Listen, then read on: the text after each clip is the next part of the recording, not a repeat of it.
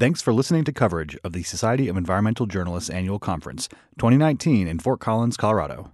Thanks to all our members and supporters for making this possible. For more information on this and other sessions, look for the twenty nineteen conference agenda at S E J dot org. So um, I know Ed, Ed's got, it's real, it's bad, it's us. No, it's what, whatever. It's it's. Re- but I, I've got simple, serious, and solvable. It's kind of what I always tell everybody, whether it's a you know thirty-second conversation in the elevator or a, a fifteen-week course for undergrads. Um, but since you're writers, I decided to add a fourth S. So um, we're talking stories here, right? So so um, simple is um, is how does it work? Serious is why is it bad? Solvable is what are you going to do about it? And of course, story is your job. Um, so starting with simple, it's kind of odd that I've been working on this for thirty years. Um, if it's so simple, how come I still have a job?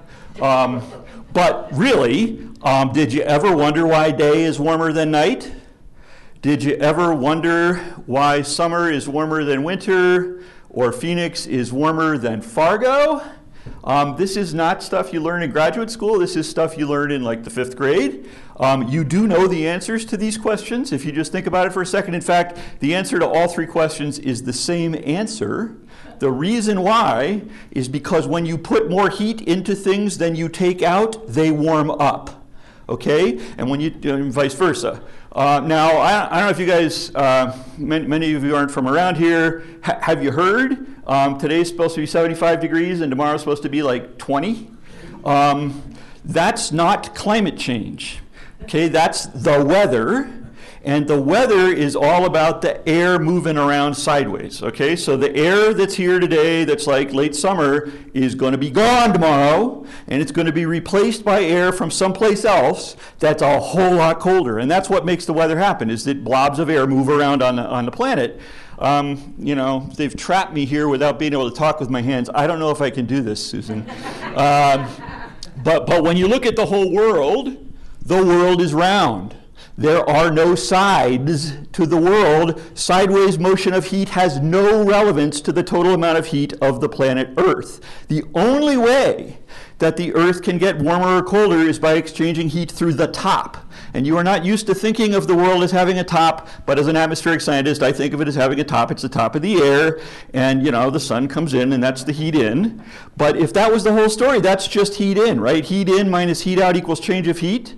So the world would just get hotter and hotter and hotter forever until it melted and boiled and vaporized, and it'd be the end of the world. So clearly that's not the whole story.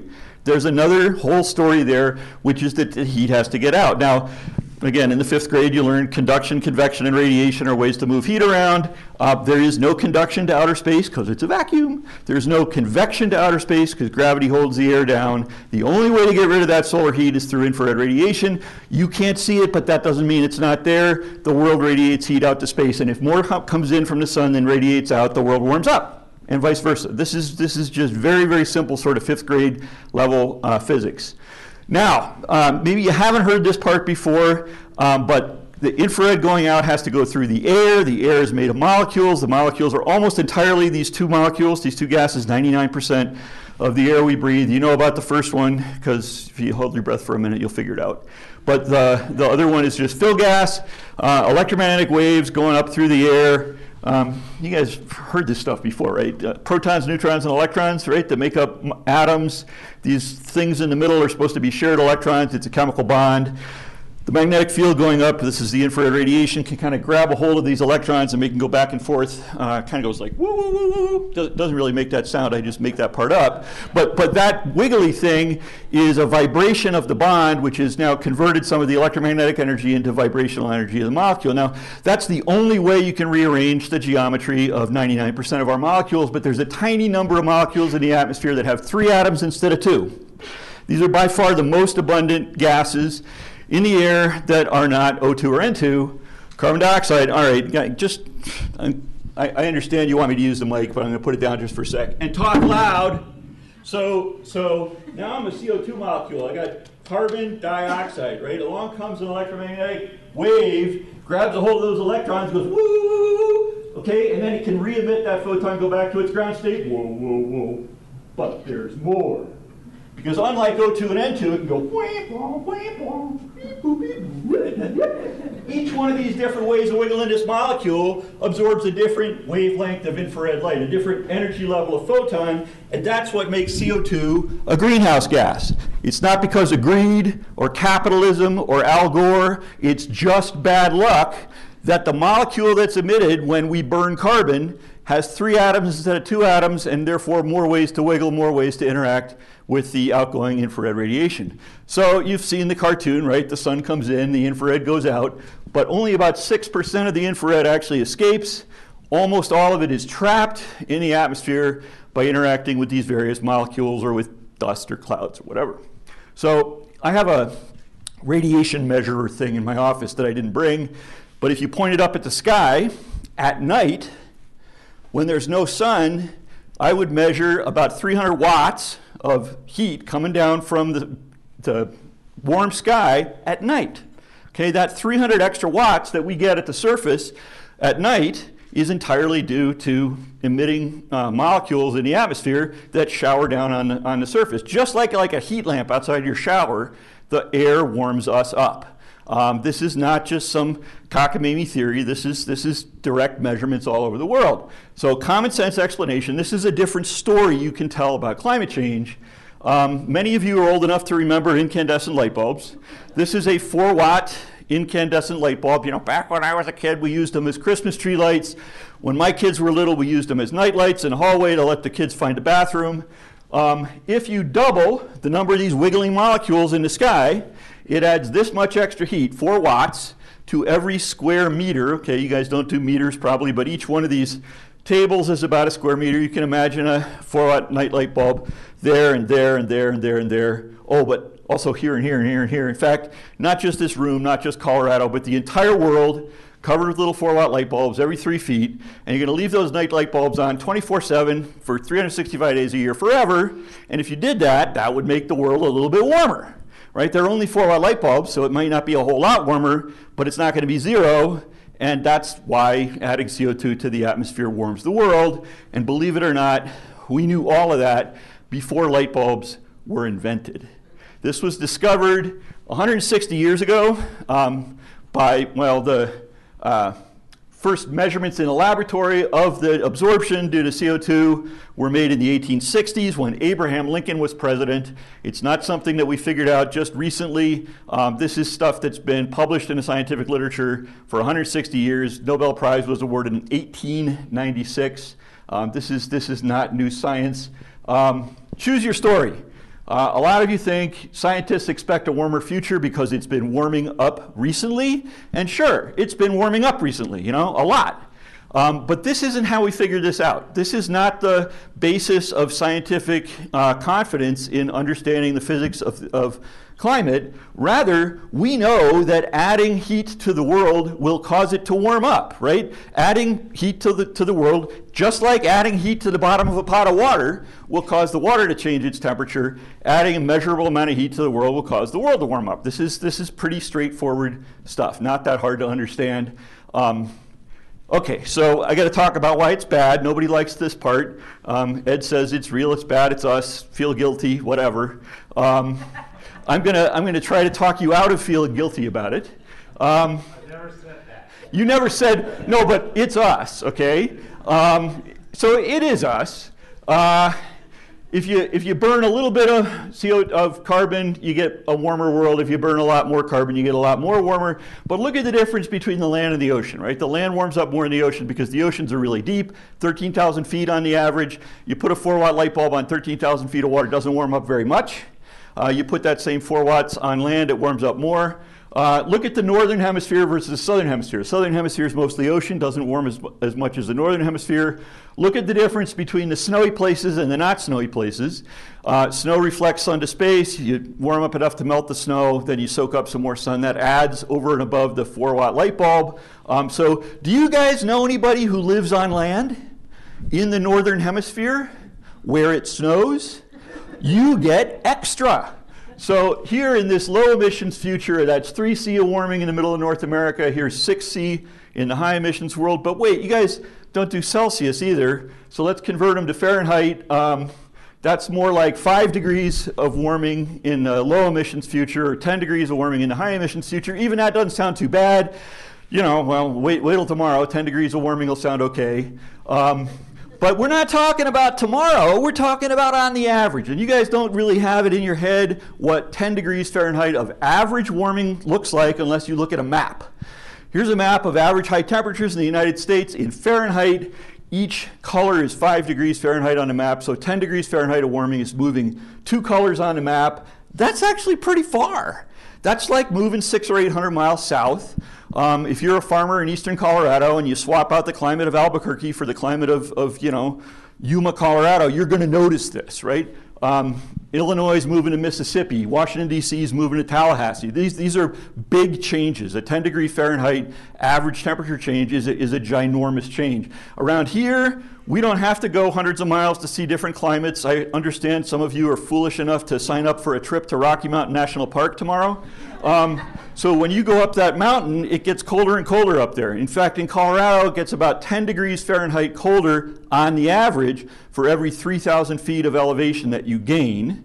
So you can imagine ten degrees Fahrenheit of warming is like moving our Great Plains climate up to Estes Park, or moving, you know, the forest climate of Estes Park up to the top of the Continental Divide. That's what happened at the last, uh, the end of the last ice age. All these zones sort of marched up the mountain, but it took one hundred centuries for ten degrees Fahrenheit of warming at the end of the last ice age. And we're talking about doing that same amount of warming in one century, one hundred times faster than it happened uh, in the last great global warming. And if you um, take one hundred centuries to do that, the trees and animals and plants and so forth can sort of march up along with the climate, but they have to take it one generation at a time. You do it in one hundred years, there's not time for those, those zones to sort of march up the mountain. They just get out of, out of whack. We happen to live in a region that's very sensitive to this. Now, of course, some of you aren't from around here. Um, if I was given this talk in Florida, it wouldn't be about, uh, about drought, it would be about sea level rise. Um, but this is a map of precipitation in the western U S uh, in, in inches, and you know, you see most of it's brown. If you've ever driven across to California, it's brown in real life too. Um, but how do we support seventy-five million people on this map? Um, it's because of the water in the mountains. It's because of the, the snowpack in the mountains that is our major water supply that feeds our cities and our agriculture and our tens of millions of citizens down here. And if you swap out the climate uh, you, you know, of three thousand feet below and you move all those zones up, um, that has a huge impact on our, on our water supply. Probably more important, as Brad's going to talk about water supply, more important is our water demand. If you warm our climate by ten degrees Fahrenheit, you need a heck of a lot more water, right? If you've ever watered your lawn or grown crops, you know that hot weather takes more water out of plants and, and soils and so forth. So as the climate warms, not only does the supply get uh, restricted, but the, the demand goes up um, tremendously. The other thing around here that's very important with respect to drought is fire. Of course, warmer air increases the uh, evaporation, transpiration out of the forest. Um, beyond that, we have a longer warm season. There are more days that you're sucking water out of that soil. And finally, um, maybe, as I say, you're not from around here, you don't know this, but, but imagine the really bad fire days when it's ninety-nine degrees in the shade and three percent relative humidity and blowing fifty miles an hour.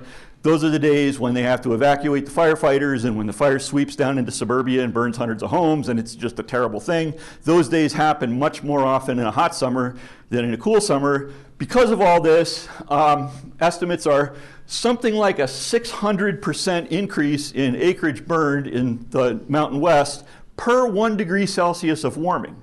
So you can do the math. If you have three or four or five degrees Celsius of warming, um, we're talking about catastrophic increases in wildfire to the point where the fires happen uh, more frequently than the time it takes to grow a tree, in which case, of course, you've just permanently converted forests into something else. Um, I'm going to skip that one. So moving on, I want to talk about solutions. There's really basically one solution to this problem, and it's to stop setting shit on fire, right? This is not that hard to understand. Every time you burn um, an atom of carbon and combine it with oxygen, it makes an, a molecule of C O two. Um, now, there are different ways to stop setting stuff on fire, uh, but primarily uh, the two that we have control over are the amount of energy that we use to live decent lives and the way that we make that energy, right? So let's first talk about uh, the amount of energy we use, kind of a complicated figure. I got this from Ed Mazria, a famous architect. Um, these are projections out to twenty thirty of energy use in buildings in the United States. Um, it turns out that our buildings, our built infrastructure, consumes about twice as much energy as our cars. Okay, think of your carbon footprint. You're probably thinking about your car, uh, but actually buildings are, are roughly twice the carbon footprint or the energy footprint of cars. Um, and you can see that U S Department of Energy projected um, ten, fifteen years ago that our energy use in buildings would continue to increase monotonically out to twenty thirty. Um, they, they are still projecting increases, but each year those increases get smaller. The reason is not because we're freezing in the dark. The reason is because architects have finally started taking energy efficiency much more seriously because there's money to be made in it. Uh, and just this one change alone will save us four and a half trillion dollars in the U S alone by twenty thirty. Now, this is not chump change, and the idea, of course, is to invest that four and a half trillion dollars that we're going to save on less wasted energy in our buildings and invest it into uh, clean energy. Boy, these microphones bum me out. Um, let's talk for a moment about clean energy. Uh, this is the price per watt of photovoltaic panels, solar cells. The year I graduated high school was nineteen seventy-seven, and solar panels cost seventy-seven dollars a watt. In the year I graduated high school, solar panels are now thirty cents a watt, so that's two hundred times cheaper than when I graduated high school. I mean, I missed my fortieth reunion.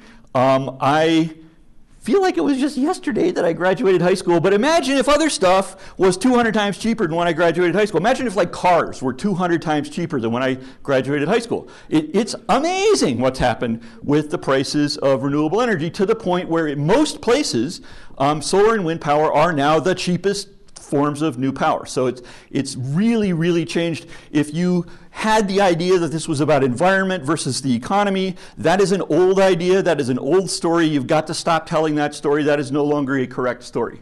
Let me talk a little bit about cars. Yes, there's a toilet on this. It's not a suggestion. Um, Economists estimate that a complete conversion of the world economy off of fossil fuels is going to cost about one percent of global G D P, okay? Now, I know this is kind of an abstract thing. Do you guys know, maybe because you're reporters, what's the world's G D P, the size of the world economy? Oh, you don't know. eighty-five trillion dollars a year. So one percent of that is a boatload of money. It's about eight hundred fifty billion dollars a year. Not a small thing to commit to. Um, that's about what it cost our ancestors to retrofit all the world's cities with indoor plumbing one hundred years ago. Imagine the cost if you were to do it today, just in labor alone, of digging up every street in New York and Paris and London and laying sewer pipes and knocking down tenement walls twenty stories tall and putting in hot and cold running water and knocking out all the all partitions inside the flats and putting in toilets and sinks and showers, um, about one percent of the global economy. Holy moly. And that was so worth it because now we got toilets and sinks and showers. And not only that, imagine what it did for plumbers, right? Imagine what it did for plumbing suppliers. Imagine what it did for the grocery store down the street from the plumber or the children of that plumber who could take that money and go to college. Um, when capitalist economies invest in massive infra infrastructure projects, they actually provide millions and millions of jobs. That's actually what led to a lot of prosperity during the days of, of indoor plumbing. Um, This is just to give you some context. There's one percent of the global economy. It's a boatload of money, right? Um, people have said we should think about the Manhattan Project or the Apollo program. Uh-uh. Those are tiny. Indoor plumbing absolutely dwarfed the Manhattan Project or the Apollo project. These are huge, huge expenses. Mobile phones. Raise your hand if you have a brand new mobile phone that you bought in the last twelve months. Not a lot. Okay, how about cars, brand new cars? Anybody here have a brand new car? Only one, you're kidding me. Man, they don't pay reporters as much as I thought they did. Um, so, so one percent of the world economy, that's what it costs to save humanity. Um, mobile phones, six hundred billion dollars a year. Not Not for data service and Verizon bills, just the handsets alone, six hundred billion dollars a year. So uh, new cars, not, not keeping your old clunker running, but brand new cars, two point two trillion dollars a year on new cars. Roads, oh my God, don't get me started on roads. three hundred trillion dollars that we've spent on roads in the last one hundred years. Um, amazing. Where did that money come from? Where did that money go? Did that destroy our economy? It will cost us vastly less to save humanity than it cost our ancestors to build all those paved roads. Um, now I want to tell you a story. Um, this is actually an important uh, part of the story. This is the part that Ed said, but it wasn't on your slides about there's hope. Um, there's no such thing as game over or too late or we're screwed. It is certainly not the case that we have only twelve years to act and then it's all over. This fight will last far beyond our lifetimes. The stakes will always be enormous. Time will always be short. There will never be an excuse to stop. This is from Dave Roberts at Vox, this, this quote. Um, these are my grandparents. That's Max and that's Francis. And um, it wasn't them personally that did all that indoor plumbing, but it was their generation. And when they were done with indoor plumbing, they did rural electrification, which was another one percent of the world economy. And then they fought the Nazis, and God knows how much that cost. I mean, these were gigantic projects that this generation did. And it did not ruin the economy of their generation. It actually created the prosperity of their generation. These are my parents. That's Margie, and that's Bob. And their generation went on with these gigantic infrastructure projects. For example, the interstate highway system. Uh, they, they fought the Cold War. They landed people on the moon. They did all these gigantic, you know, BHAG things that, that uh, big, hairy, audacious goals, right? Um, this is me and my wife back when I had hair. Uh, our generation did it too, right? Our generation spent more than one percent of the world economy um, on P Cs, put, putting a computer on every desk in every office on Earth. It cost trillions of dollars to do that. When we were done with that, we replaced all of the landline phones in the world with little, you know, eight hundred dollar YouTube things. And then when we were done with that, we built the internet. In fact, I guess we did that at the same time. So all of these were sort of giant one percent of the world economy projects, and not a one of them bankrupted our economy. In fact, that was all of the economic growth in my adult lifetime. These are my kids. That's Matt and that's Nate, and they get to do it again. They get to replace aging infrastructure that's destroying their economy with new infrastructure that will provide all of the, all of the prosperity in their generation and will save the world. You can choose your story. A lot of people think, and people have told this story ad infinitum, that our modern world is based on extraction, that there's value in a lump of coal that you dig up and you sell it to somebody for a profit and they set it on fire and they sell the energy for a profit to somebody who makes products and services out of that energy for a profit, and you wheel and deal and pretty soon you got yourself an eighty-five trillion dollars a year global economy. And maybe that's true, but that's a terrible story.